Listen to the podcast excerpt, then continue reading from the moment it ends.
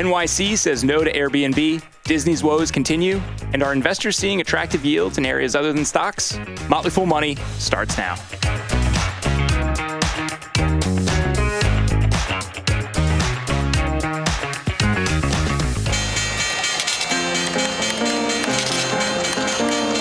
Everybody needs money. That's why they call it money. The best things in life are free, but you can Fool Global Headquarters, this is Motley Fool Money. It's the Motley Fool Money radio show. I'm Dylan Lewis. Joining me over the airwaves, Motley Fool senior analysts Jason Moser and Matt Argersinger. Gentlemen, great to have you both here. Hey, hey. We've got one business facing a de facto ban in America's biggest city, a lost decade for one of entertainment's best known brands and companies on our radar. But we're kicking off with the big picture and the big macro this week. Labor Day has come and gone, summer's over, and Matt, I think a lot of investors are probably happy to see August in the rearview mirror. I think so, Dylan. A little bit of a rough month. I mean, it wasn't wasn't terrible by by any standards, and we've had a great, obviously, year to date in the stock market. And I think there are some seasonal factors that play here. You know, August is typically a month where there's lighter trading volumes. You've got investors, investment bankers, fools that go on vacation. So low volume sometimes can cause, you know, technical moves in the market that create more volatility. But then we have September, which we're now in, which is statistically the worst month for the stock market. So perhaps maybe investors looked ahead and said, you know, September's coming, take some profits, head to the beach, get out of town. Uh, but speaking of profits, uh, you know, through Thursday's close, the S&P 500 is up about 17% year to date. I mean, that's a fantastic year. It's more than 50% higher than the S&P 500's long-term nominal annual return. And the Nasdaq 100 is up 40%. So I think it's not hard to see a lot of investors, uh, especially a lot of institutional money, saying, you know what, I'm sitting on some surprisingly great returns. Um, there are risks still, out there to consumer spending, which we're going to talk about, uh, to inflation that could reemerge.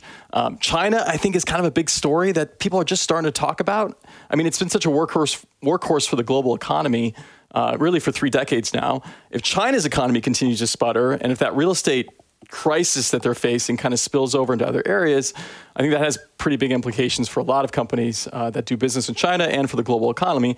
And then finally, you have valuations that are still pretty high. I mean, depending on what measure you use for earnings, the S&P 500 is trading between 18, 20 times forward earnings multiple. Uh, certainly not cheap by historical standards. So I can understand why coming into August and now in September, investors are taking a little money off the table. Matt, I think generally the theme over the last couple years has been tell me the headline and I would have gotten the direction of the market wrong and that's certainly how I feel when I look at the S&P 500's returns and the Nasdaq's returns this year. I think people pleasantly surprised by what they've seen in the market. One of the things I'm wondering is we're starting to see returns and yields in non-stock investment areas creep up. Do you think that that is starting to draw some of that investor money away from the S&P 500 and from stocks? Absolutely. I think I think it already has and I think it's probably just something that's picking up. I mean, yields are playing a really important role right now. So talking about those investors that want to take money off the table, they now have the best risk-free place to park cash than they've had in more than a decade, um, almost two decades actually. So if you're an investor, you're saying to yourself, well, I've made 15, 20% in stocks so far this year. Why not take a lot of those profits, park them in treasuries, money market funds, earn 5% on an annualized basis, call it a year?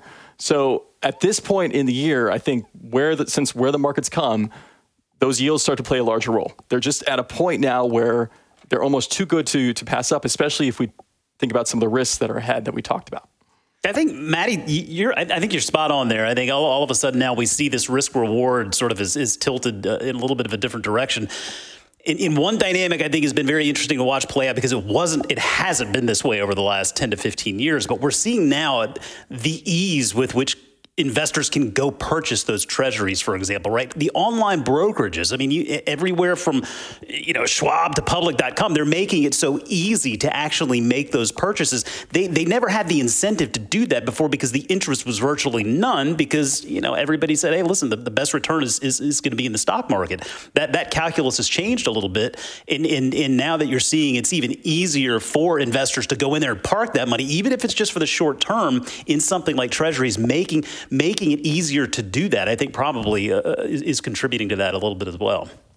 So, Jason, we're starting to see the S&P back pretty close to where we were at highs in late 2021 and as we've talked about a lot on the show before, the macro picture looking out for the rest of the year is uncertain. Uh, there are a lot of different things that, that, That's a good that- way to put it. there are a lot of things that I think are on our radar and have us saying, oh, we need to be watching this. We need to be paying attention to this. How are you looking at where we're at right now, knowing we're, we're getting close to those all time highs again, and we have those things like student loan repayments picking back up? this takes me to something we were talking about in production and in, in this uh, this looking the Fed looking at quarter three GDP numbers and, and revising them upward considerably. And I think that headline, you, you read that headline and you, you think, wait, what? I mean, that's kind of that's confounding uh, to an extent. Now, it does make a little bit of sense when you consider we're now in September, and so this is also reflective of right July and August, uh, and so we've essentially kind of gotten through uh, the third quarter more or less. And a lot of these, a lot of these headwinds that we're talking about are going to take place more in, in in the fourth quarter and on into 2024. But I, I thought it was it was very interesting in, in reading. There was a Bloomberg piece on this that, that we read through, and and the chief economist, the chief chief U.S. economist with Bloomberg, Anna Anna Wong, said something that I thought made a lot of sense. And and I'll paraphrase it, but she's ultimately talking about the strength in, in the third quarter GDP you know, the question is that something that portends maybe a soft landing or or that things might continue to improve through through the fourth quarter into 2024 and, and her perspective was was actually no it's it's to the contrary and, and this actually increases the chance of of potentially even a negative GDP number in, in the fourth quarter because you're going up against such a tough comp already. And, and I think you said something in the production meeting that really, I think, said it all. A lot of a lot of this growth in, in GDP with this revision is it's stuff that's been pulled forward, right? It's stuff that's been pulled forward because we we've known of some of these challenges that are coming into the back half of the year and on into 2024. And so I liken it kind of to, to restaurants facing different difficult comps, right? You had a great year the following year, it's a higher hurdle to clear, and sometimes they, they may not necessarily clear it. So you see some some negative growth, so to speak, which uh, isn't always so bad depending on the comp, right? But but it, it, is it is absolutely a, a, fascinating time to watch all of these economic economic forces at play. Yeah, Jamo, I think those are some great points. I think I think there is a situation where some of this economic growth has been pulled forward a little bit, and we're going to get a high GDP print for the third quarter. And what does that mean for the fourth quarter? But there could be something slightly more to the story.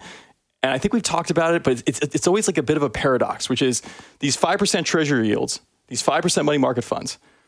If you think about it, it's been kind of the ultimate government stimulus for wealthy people and investors. Those who have substantial savings are getting big interest income checks every month. So I think the wealthier part of this economy is still spending, spending on travel, spending on services, buying luxury items. Uh, you know, we're seeing a little bit of that tail off. But um, and by the way, uh, I was looking at data from the St. Louis Fed.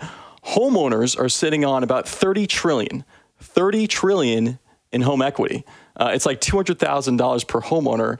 Um, and you can imagine that skews, skews a lot higher for wealthier homeowners. But the Fed's efforts to slow the economy, uh, to slow spending by raising interest rates, could be actually feeding spending at the higher end, which might be keep the economy going actually, because we know a lot of that spending on the higher end drives a lot of the economy.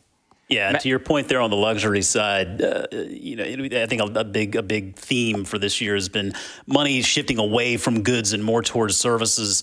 Right. And, and we talked about the last several weeks, sort of the challenges on the lower end, right? We we talk about your discount retailers, uh, your Dollar General concepts, and, and, and they're obviously seeing a lot of headwinds and, and, and uh, crimped consumer spending there. We saw this week too we're starting to see that the luxury goods side, at least in a bit more of a state of uncertainty. RH earnings out this week. CEO Gary Friedman noted. I mean, they they they expect the luxury housing market and the broader economy to remain challenged throughout the rest of this year and into, into next year as as mortgage rates remain high and, and continue to trend higher. So so that's just something else to kind of keep in mind there as, as we we get into this fourth quarter and move on into 2024.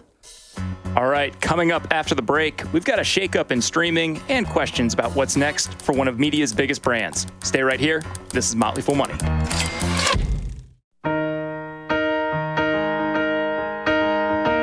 Welcome back to Motley Fool Money. I'm Dylan Lewis, joined over the airwaves by Jason Moser and Matt Argersinger. It's been a rough week, couple years, or decade for Disney, depending on what you're paying attention to. The House of Mouse has been in the news recently for writers and actor strikes, but this week piled even more onto its plate. Jason, let's start with the news of Disney's channels ABC, ESPN, and Disney all going dark early in September for charter spectrum cable providers because the two companies could not settle contract agreement disputes. What's going on here? Yeah, well, thankfully for Disney investors, and I'm not one, but my kids are, so we're paying attention to this. But at least there's the park side of the business that's keeping this thing afloat, right? Because the media side of this business is in a total state of flux. It's fascinating to watch this all play out. And, you know, when it, when it comes down to like the charter Disney ESPN angle, you know, it's, it's a good reminder that to a degree still, content is king right? I mean, if, if you're a cable subscriber today, then chances are you have cable either because your internet provider is giving it to you for next to nothing, or or you you you intentionally subscribe because you want that live TV product for sports and news and whatnot.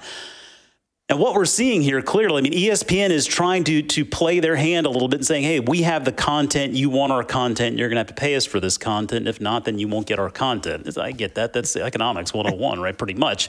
But what we're seeing, I mean, ESPN in Disney to a greater extent here, they have they have I think a, a longer term sort of uh, goal in mind, right? They're really I think trying to figure out a way to bring as many subscribers as they can over to things like their Hulu Live product, um, and and as they stand it up, their ESPN uh, any ESPN Plus product will become I think a little bit more uh, engaging, right? I mean I don't I don't know the sports offerings on that product today are are necessarily so compelling, but you know, when, when you look at Charter, for example, I mean, that's 14 million residential video customers that they have. And, and again, I, would I'd be willing to bet that, that most of those customers, that, that number is going to continue to tail off. And I think part of that is because of what's happening right now with Disney kind of turning the screws on, on this content and making them pay up. But if you figure that, you know, you, you look at Disney getting around $2 billion or something a year in programming costs from Spectrum for this stuff if, if you math that out, you look at something like Hulu Live, for example, price increase getting ready to go through, it's $90 a month. You're going to bring in $1,000, that $1,080, $1,100 a year. I mean, you get 2 million new subscribers. That kind of fills that $2 billion bucket, right? And that's good. Now, ultimately, they're looking to bring in many more subscribers than that. And I think uh, they have a chance to do that as long as they have the content um, and then they also have, I think, some some levers they can pull in in enticing entry entry level offers for new subscribers right? They don't necessarily have to charge that full but for new for new subscribers that they would uh, that, you know that they're charging for someone like me. I've had that we've had that service for six years now at our house and we love it. It's a great service. But you know, essentially what it is is cable is is it's it's the new cable right? It's cable just in a different form. But but it is a fascinating thing to watch play out because espn's gravy train i think is really kind of kind of hit a wall here right? They, they are going to have to figure out a way to monetize this business uh, a little bit more uh, transparently than, than they've had the luxury of doing in the past. I can't help but look at the timing of this, Jason, and say, you know, absolutely brutal for college football fans and for for sports fans expecting some of that ESPN coverage, and particularly interesting because we also saw the headline that Comcast and Disney may reach a deal over Hulu by the end of September. You mentioned Hulu Live there. You start connecting the dots. It, it seems like this is a play to push people to pro, uh, projects that Disney owns outright. Yeah, well, and I think also accelerating this timeline is is something that both sides want. I think Comcast wouldn't mind accelerating this because they know that they're going to get a they're going to get a better price than what they would have gotten back when this deal was cut. Disney probably wants to go ahead and get this thing done now before they have to pay more down the road. Um, again, I think there is there is the opportunity for this Hulu Live product to succeed. Uh, what they really need to do is is ultimately bring consumers, bring new subscribers over. And you do that through a number of different ways. But ultimately, at the end of the day, it boils down to content. And so while ESPN has has enjoyed such a long life of kind of being able to hide behind the scenes with that with that cable bundle, you know, they can still do it to an extent with things like Hulu Live or YouTube Live. Um, it may not be as lucrative, but it can at least still give them a future, albeit maybe as a smaller business it seems fitting to me that we're talking about the decline of cable during a year where Disney one of the companies that has benefited the most from cable over uh, the last decade plus, is down 25% year to date. Uh, Matt, we were talking about market returns. Uh, obviously, Disney is not stacking up to the S&P 500 and in the Nasdaq. You back out over the last nine years, the stock is basically flat since 2014. It seems like this company has had so many things go right, and yet shareholders haven't really been rewarded. It, has been remarkable to watch. Uh, you know, on June 10th of last year, 2022, I tweeted or X. Is that was that the verb these days? I X'd. that I X'd that if Disney fell below eighty dollars, it would be a generational buying opportunity. Last I checked, the stock is trading around eighty-one dollars. In my heart of hearts, I never thought we would get here to this price. But if you look at the market cap of Disney, it's around 150 billion. Netflix is at 200 billion. And you can tell me about Netflix the fact that Netflix is wildly more profitable, it's more focused, far less moving parts, no CEO succession right now, um, and a decade more runway of trying to figure out a profitable streaming business. But I just have real trouble squaring the, that reality when you measure the two businesses side by side, you know, asset to asset, IP to IP. I think Iger's just got to figure this out. I mean, you, you mentioned it, Dylan, but like given everything that's happened over the past decade, Marvel acquisition, Lucasfilm acquisition, Fox Searchlight acquisition, this should have been one of Disney's greatest decades but it's it's ended up being one of its worst. So you mentioned Bob Iger, and adding to the confusion of what you call things, uh, Iger is both the current and former outgoing CEO of Disney. he had handpicked his replacement, Bob Chapek, and we saw a lot of uh, buzz this week because there was a bombshell report breaking down the dysfunction from Disney insiders between those two. This was an incredibly complicated succession story and one that I thought a lot of people expected to be very clean, but that didn't turn out to be the case, Jason. What do you look at when you see Disney and its management, its leadership going forward? I mean, I think this is one of the biggest question marks. I think that every day that passes, Iger walks out of this looking worse and worse. I mean, he he just does, right? I mean, this is this is a business where number one, it's clear that he kind of doesn't want to, you know, he doesn't want to, he doesn't want to pull a cord, right? He doesn't he doesn't want to take off. It seems like he still really enjoys that that that job and that title. Uh, but but by the same token, I mean you need to understand where new leadership is going to take this business in the future.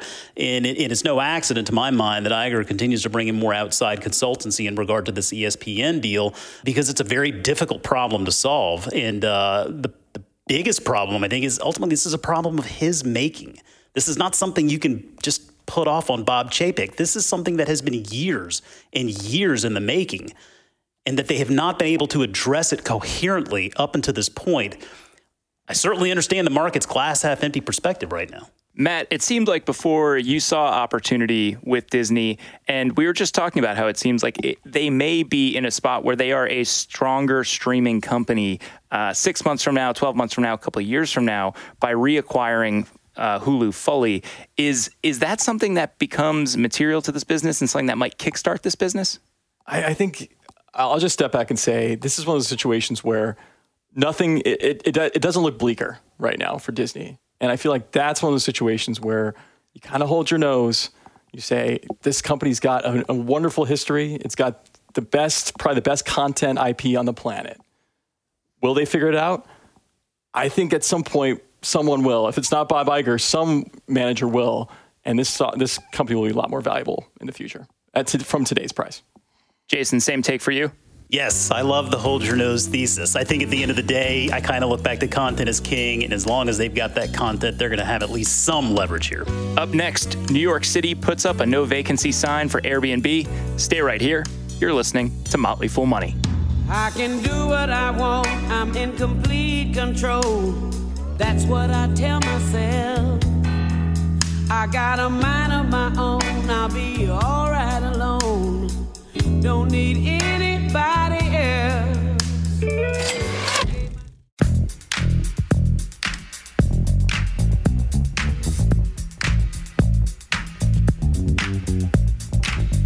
Welcome back to Motley Fool Money. I'm Dylan Lewis, joined again by Jason Moser and Matt Argersinger.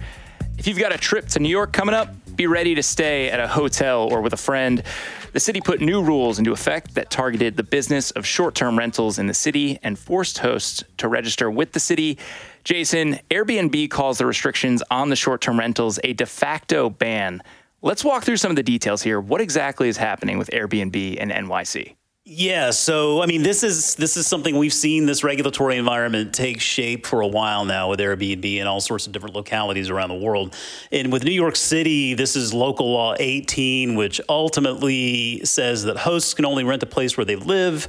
Hosts must be must be present during the stay. Uh, it limits to two guests per stay, and then you also have to register with the city, I think it is, um, or the state, in other words, to, to, to be able to, to, to, do this, right? So it certainly raises, I think, uh, the barriers to entry for a lot of folks, and it creates some incentive to consider perhaps other options for travelers. You know, on its own, I don't, I don't look at this on its own. I don't think this is necessarily a problem for Airbnb. I think it could be a sign of headwinds, or at least it could challenge some of the growth growth assumptions going forward for the business, at least in the near term. Because the worry isn't really just here about what what this what this how it pertains to New York City, but but you know, let's think bigger, right? I mean, the world is this company's market opportunity, and so and so you see other municipalities, cities, communities uh, taking a stand and shaping the legislation how they how they want to deal with concepts like Airbnb. Now, I, I will say, I mean, when you, when you look at the numbers, I mean, it's there's an estimated forty seven thousand Airbnb listings in New York City. Now, about half of those are active, and about a third of those are the the ones that are most exposed to this local law 18. So it's not like you're just looking at you can't get an Airbnb in New York City at all, but it just it certainly is going to whittle down the supply there and and, uh, and change the decision for some folks who were considering being hosts. At the end of the day, in 20, 20, uh, 2022, New York, New York City represented around one percent of the company's overall revenue. So it's not insignificant, but it's not something that's going to impair the business. But it could be, you know, that saying death by a thousand cuts, right? We just don't want to see a lot of cuts like this taking place all over the world. Now, encouragingly, I think you look at some place like the EU, uh, the European Union, right? That's home to over 1 million hosts on Airbnb. It's more than any other region in the world.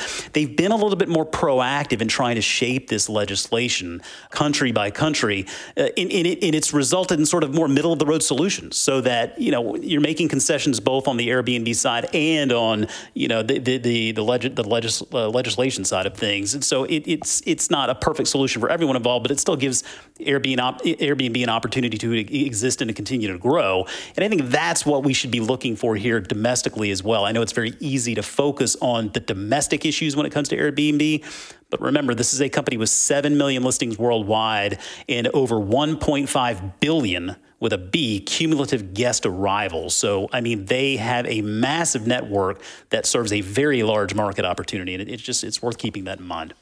Let's talk a little bit about how some of the different cities around the U.S. have approached this. Because, Jason, I think a lot of people do look at this and say, is this a potential turning point? And are we going to see a tougher policy environment for Airbnb and other companies that operate like this, like VRBO, other operators in the space.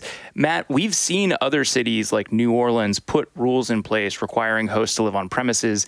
And it, it seems like what they are really trying to do is make short term rentals more of the old school version of what Airbnb was, rather than the business of Airbnb that has emerged over the last five or so years.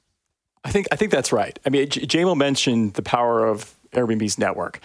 Well, to me, it's a network effect, right? Because you you want people to use Airbnb, you want guests to have a great experience, but you also need hosts. You need hosts with properties to build out that network. And so I'll speak about Washington D.C. My wife and I have been long-term Airbnb hosts in the city there. Um, we've been we've actually been hosts since 2009 when uh, most people were still calling Airbnb Airbed and breakfast, believe it or not. Um, but I remember when we had one of our first rentals, we were one of three Airbnb rentals in the entire Capitol Hill neighborhood of Washington D.C. And back then, it was a completely different game. You know, we've seen a dramatic shift in the regulatory picture there as well. It's not quite as draconian as it is in New York, as it, as it seems like it is in New York, but you still have to register and you know your your your property. You have to pay a hotel tax which in dc is one of the highest in the country by the way. I think that's probably fair.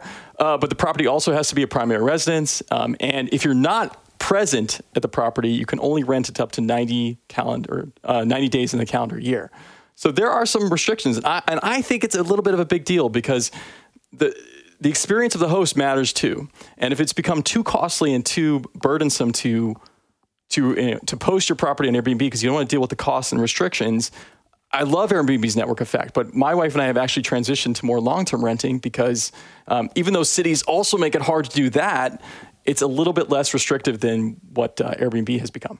It's a shame. Motley Fool Money listeners could have had a chance to stay at Matt Argersinger's house. well, yeah, and they're still welcome to, by the way. If you're coming to DC, let me know. I think a lot of what we're seeing from the city response here is a response to housing supply and price issues for locals. Do you feel like these measures help address those, or does this feel more like a scapegoat, Matt? I think it's more the latter, unfortunately, um, Dylan, because I think personally these, these restrictions have gone a little too far. I mean, if you just personally, if you own a property, I think there are certain freedoms that should come within the law about how you can monetize that that dwelling that you own. And cities already make it extremely hard to be a landlord anyway. You know, even in DC, you've got to get a business license, you've got to pay lots of fees, special taxes. Your your property has to pass uh, safety and zoning uh, legislations. You, I mean, it's really hard and it takes a long time. And oftentimes, I don't think they're effective. You know, whenever you see a city or country or county try to impose housing regulations or rent controls with the idea of either increasing supply or keeping the rent lower, what happens ultimately is you end up taking housing supply out of the market because you've made it too hard on landlords. And we're you know we're seeing a lot of the same situation if you if you step back into the it's the overall housing market, right? The whole challenge of today's affordable housing crisis, if that's what we want to call it, is is a supply issue, right? There's just not enough homes. And the way to attack it is not generally with new regulations. I mean, we're already facing, uh, you know, ultra low inventory. Mortgage rates are above seven percent. Um, you know, we've got three months roughly of supply of housing. If you're looking to buy a home, that's that's way less than the you know normalized rate of about six months. Um, and that's because we've had sort of this below normal housing construction and apartment construction situation for you know well over a decade now since the global financial crisis. So say what you want about mortgage rates, say what you want about regulations or what needs to happen to increase supply, but we are dealing with structural issues that aren't going to be helped unless there are market forces that, that come into play. And I think oftentimes cities and counties try to try to leg- legislate change when if they actually freed up restrictions a little bit, especially on the landlord side, and in this case, the Airbnb host side as well, I think uh, you know the situation could actually improve on its own. Yeah, I, I, think I think Maddie's right there. I think this really is more of a scapegoat. I think it, it, they love the fact that they can present this as, oh well, this is the solution to high housing prices, right? Clearly, it's not. Now, I mean, no, there's been a lot of speculation. Low interest rates have, have allowed for a ton of speculation in the real estate market. This certainly isn't the first stretch we've seen of that. Folks getting get in there, buy properties, you know, become Airbnb entrepreneurs, so to speak, right? And, and it seems like maybe that's grinding to a halt there. But but I, I, think, like with anything, when you look at disruptors, and I would put Airbnb in that disruptor mold, right? And this is a company that basically found a new solution to an old problem right? And, and, we see companies do that all the time. I mean, it, you know, one that comes to mind is Uber, right? We've seen Uber kind of do this regulatory dance over the last several years and kind of figure out how it's going to be able to to continue growing uh, without having to deal with such a restrictive legis- legislative environment. And I think ultimately that's where we get with Airbnb. It'll take a little time to get there, but I think if you're an investor in Airbnb today, you can't be surprised at this. I mean, this is the kind of uh, this is the kind of stuff that comes with being a disruptor. You get in there and you go ahead and you do. You ask for forgiveness later, right? You don't ask for permission first because you're never going to get permission, right? They can't give you permission because there's no really there's there's no legislation to, around which to work. And so, you know, Airbnb is getting there trying new things as real estate goes, I mean, it is all about location, location, location, right? Some places are going to welcome stuff like this more than others. Those that don't want it, they're going to find ways to regulate it. And those that do want it, man, I'm going to tell you what, they're going to find loopholes at the end of the day if, if, those legislation, if the legislation isn't adjusted. And yeah, Jamo, great points. I love the Uber comparison as well. I mean, you, you have a situation with Uber, Airbnb, where they've made the experience of you know of renting or you know, staying in a short-term vacation or renting a car renting a taxi i should say using a taxi a much better experience i mean it's, yeah. it's universally that that's the case right and so that, those forces are very strong, and I, I, do think at the end of the day, those those will win out over the over the long run. Whereas the the regulations, the sort of myopic ways of trying to control or tax or or slow down the, the disruption that you've talked about, that those forces ultimately lose.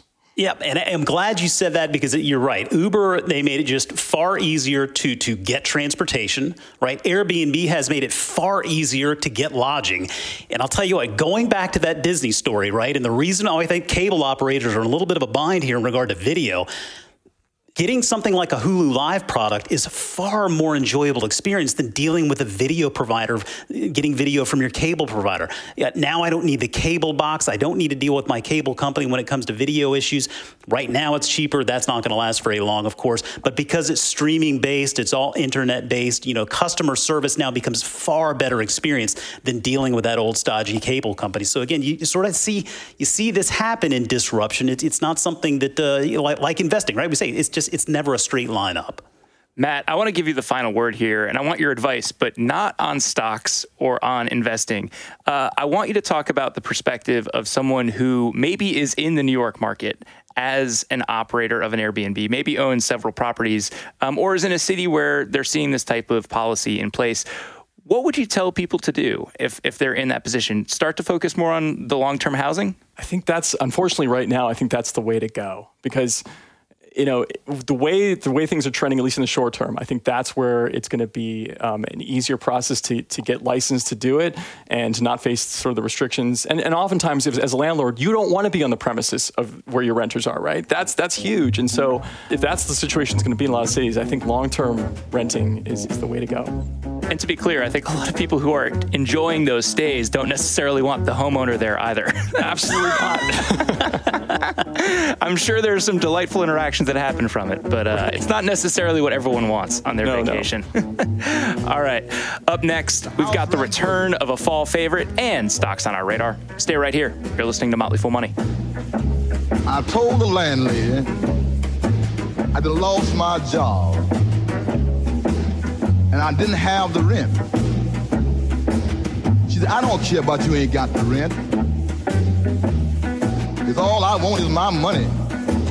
Been here three weeks and you ain't paid a dime. Said, give me one more week to get the money together.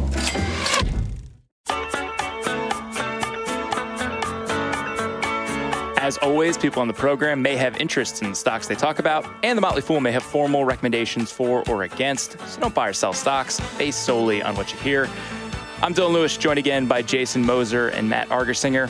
If you're feeling in a fall mood, Starbucks is celebrating the pumpkin spice latte turning 20 by offering a buy one, get one on fall drinks at Starbucks every Thursday afternoon this September. Jason, Matt, the eligible drinks here include the pumpkin spice latte, the pumpkin cream cold brew, the iced pumpkin cream chai tea latte, the chai tea latte, the apple crisp oatmeal shake and espresso, the caramel apple spice, and the apple crisp oatmeal macchiato. I feel like I'm talking about the Taco Bell menu here where you just combine different ingredients and words and they all wind up working into different drinks.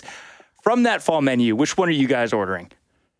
Maddie, what you think? Well, I, gosh, I am not. I'm not a, a very complex Starbucks customer. I, I mean, and but I, I do get occasionally. I get a chai latte, so I have to say, I, I, I would risk it on the iced pumpkin cream chai tea latte. It's a mouthful, but it does sound kind of delicious. And for a one-off BOGO on on coffee, I'll probably do it. Yeah, I, I'm like Maddie. I keep it simple. Um, uh, you know, my go-to in these hot days is that that cold nitro. Right, that's that's a good uh, just just black coffee drink. I, I guess I'm anti-pumpkin. These pumpkin spice You're lattes. like- anti-pumpkin? I, yeah, go ahead and at me all you want, man. I couldn't care less. This I, I, have tried one hot and cold. Didn't like either one of them. My first inclination is to agree with Maddie and just go with a chai tea latte. But then I also I'm like, you know, I want to try something new. I want to try something new from this menu, at least to see if it's any good. So I'd probably give the caramel apple spice a try. But I tell you, after after my experience with that pumpkin latte, the pumpkin spice latte, my expectations aren't very high, and I feel like I'm probably just going to bump back to that chai tea latte at the end of the day.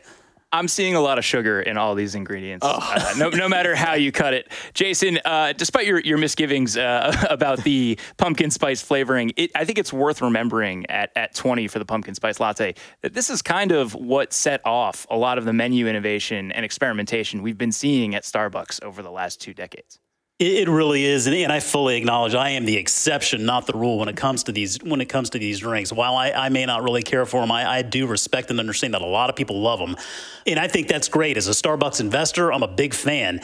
The thing that really caught the thing that really caught my eye in this story, it took me back. It's this one passage. It says the offer can only be redeemed once per week. Okay, I got you. That makes sense, and cannot be used on drinks that cost more than ten dollars. I had to reread that a couple of times to make sure I understood exactly what they're saying because they're implying that you could get a drink that costs ten dollars or more, which I was just fully unaware of for the longest time. I can't figure out whether to be bullish or bearish on that news alone, Dylan. What, if you're listening to this, what is a ten dollars Starbucks drink? I've never seen one. You, I mean, I, that thing must be the super customized ten shots of super duper espresso. I mean, what is a ten dollars Starbucks drink? I think that's what it is. It's, it's does it it's have a shot of bourbon all, in it with all of the add-ons? I mean, if if you're going beyond ten dollars with your Starbucks order, we want to hear about it. Podcasts at fool.com is our are they email doing address. cocktails at Starbucks? All right, let's get over to stocks on our radar. Our man behind the glass, Dan Boyd, is going to hit you with a question. Matt, you're up first. What are you watching this week? All right. Well, speaking of fall, pumpkin spice lattes and $10 Starbucks drinks. um, I know Halloween is still about seven weeks away, but you're seeing the displays in the grocery stores and you're also seeing the, the aisles start to get filled up with candy. It has me thinking about the Hershey Company. It, I see not just an amazing company, tickers HSY, by the way. Um, I see not just an amazing company with a you know incredible 130 year history and track record. I see not just a chocolate company, but the country's number two snack brand behind just PepsiCo, by the way and it's diversified well beyond Hershey's Kisses, Reese's Cups. Uh, it has brands like Dots Pretzels, Skinny Pop Popcorn, even sports bars. More exciting to me, I see a stock price down about 24% from its high. I can't explain that. Uh, and a dividend that's grown by almost 150% over the last 10 years and yields around two and a quarter percent today. Nothing is guaranteed in life, guys, but I, can, I can almost guarantee that the Hershey company will still be around 100 years from now. And I think I can earn a nice annual return buying today. So Hershey. Dan, your favorite Halloween candy and a question about Hershey? Favorite Halloween candy is probably the bite-sized Snickers. They're incredible. Those I'll great. eat a hundred of them. Uh, I don't want a whole Snickers bar, but I will eat 100 bite-sized Snickers.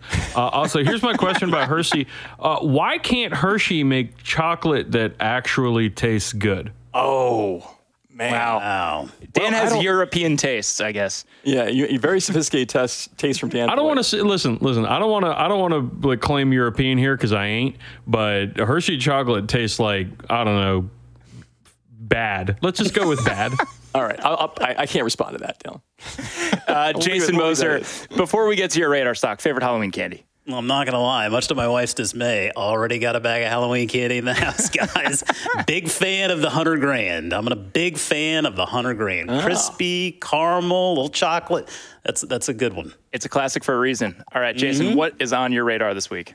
Yeah, I've been, been taking a look at Masimo a little bit more closely. Ticker is MASI. As a reminder, this is a medical device company primarily known for its technology used to measure uh, oxygen levels in the blood, known as, as pulse oximetry.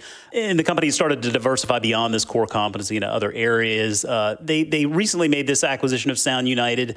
Uh, that raised some eyebrows. Still some question as to whether this is going to pay off to the degree management believes it, it will, but it's linked more to its foray into connected healthcare with things like wearables. They've got this new Stork baby monitoring system and, and others.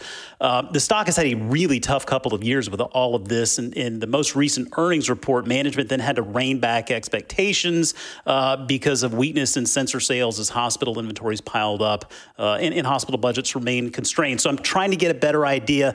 You know, is this a value trap? Is this a value play? Uh, digging in to understand that better. Dan, a question about Masimo. So Masimo's stock price is back to pre-pandemic levels. Jason, was this company's success over the last couple of years nothing but a bubble? I don't think so, but you know, I think we're going to find out a little bit more here as, as they bring more things to market, like those wearables, that Stork Baby monitor. We're going to see how well they can get beyond just uh, the healthcare healthcare segment. Dan, Stork Baby Monitor or Candy Company? Which one's going on your watch list? Well, Hershey's is trash, so they're not going on my watch list. So we're going to go Masimo this time around. Whew, hot takes. Matt, Jason, thanks for being here. Dan, thanks for weighing in Thanks. on our radar stocks. That's going to do it for this week's Motley Fool Money Radio Show. The show is mixed by Dan Boyd. I'm Dylan Lewis. Thanks for listening. We'll see you next time.